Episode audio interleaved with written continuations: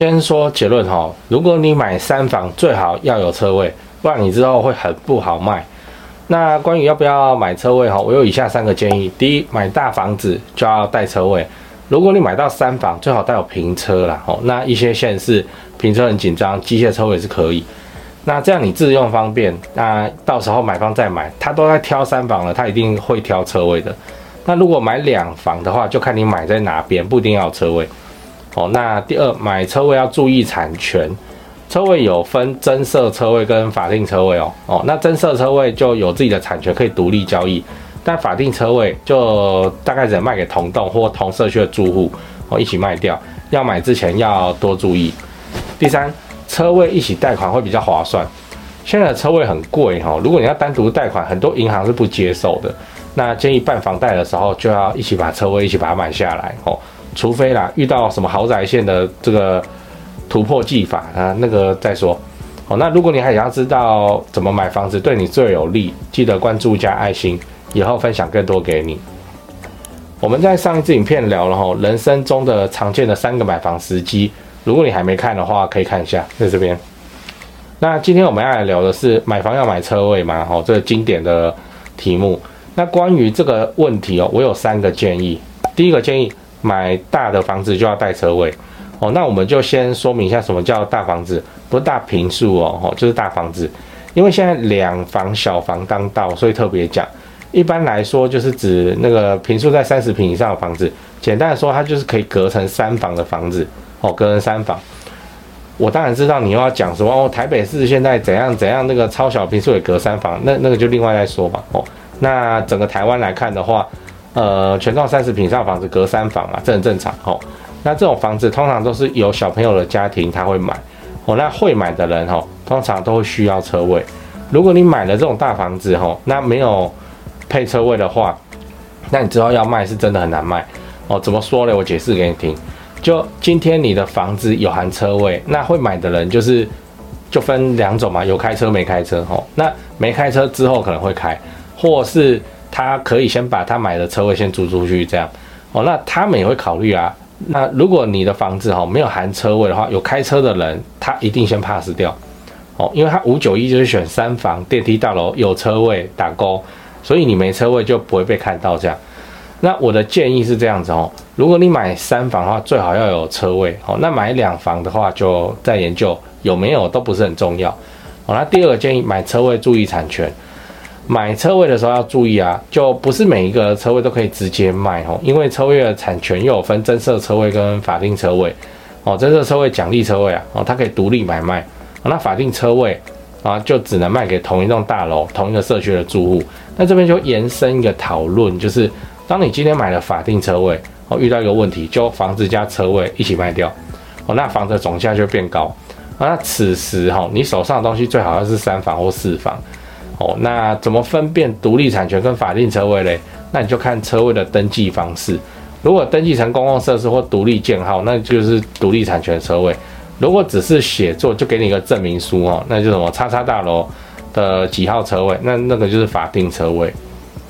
哦，这个通常如果你买中古屋，那就有点扯，它的那张纸都泛黄，已经不知道几手，看起来放好几十年的那个车位的证明书，这样哦，那个千万要收好哦，重办非常麻烦。好，来第三个建议哦，车位一起贷款会比较划算。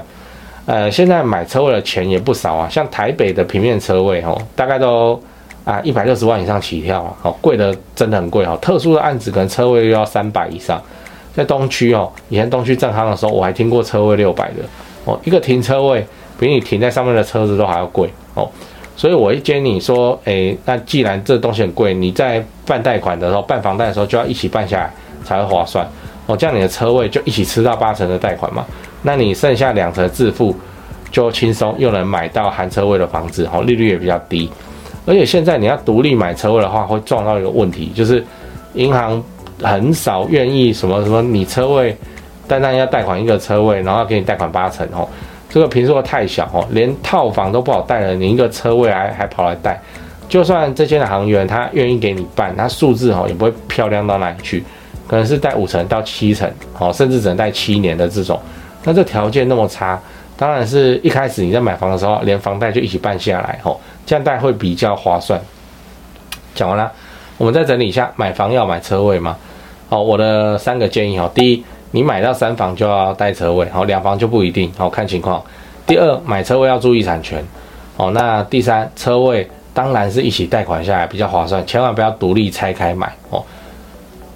讲八卦，嗯，来，啊，车位这种东西呀，啊，八卦要讲真是讲不完的啦。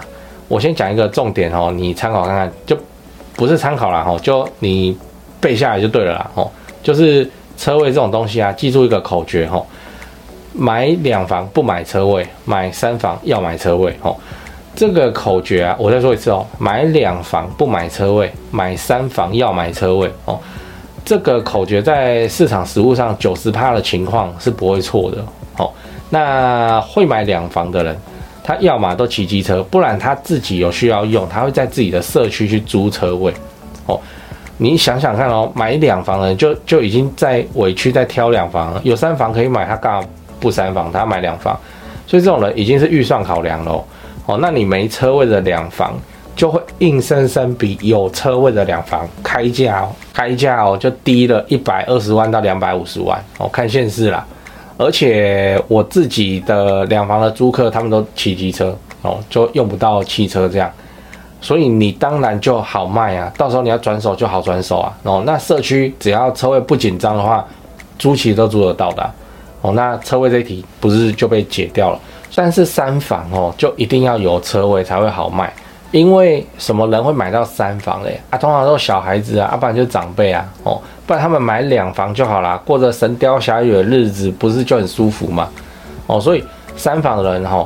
车位来说，应该都是刚需，一定会有车的哦。那两房倒是没什么差哦。你两房没车位，你怕人家难买哦，你很难卖。那你顶多哦，你要卖的时候，你去社区直接帮他租一个车位。你卖的两房就说有带车位一年租约，车位这题就解啦哦。这样有看懂吗？呃，我再重复一次哦，吼买两房不买车位，哦，买三房要买车位，哦。这个是为了你下一手好卖哦的一个市场实务上的解法。啊，讲一个奇怪的变化球哦，车位变化球就是啊，中南部豪宅现在不是四千万，哎，那你超过四千万贷款就成数就变得很低嘛。所以有一些豪宅案吼，那他们总价含车位超过，哎，他们通常配两个车位吼，那超过怎么办？车位拆出来另外卖，此时才会发生我前面讲的相悖的东西，就是。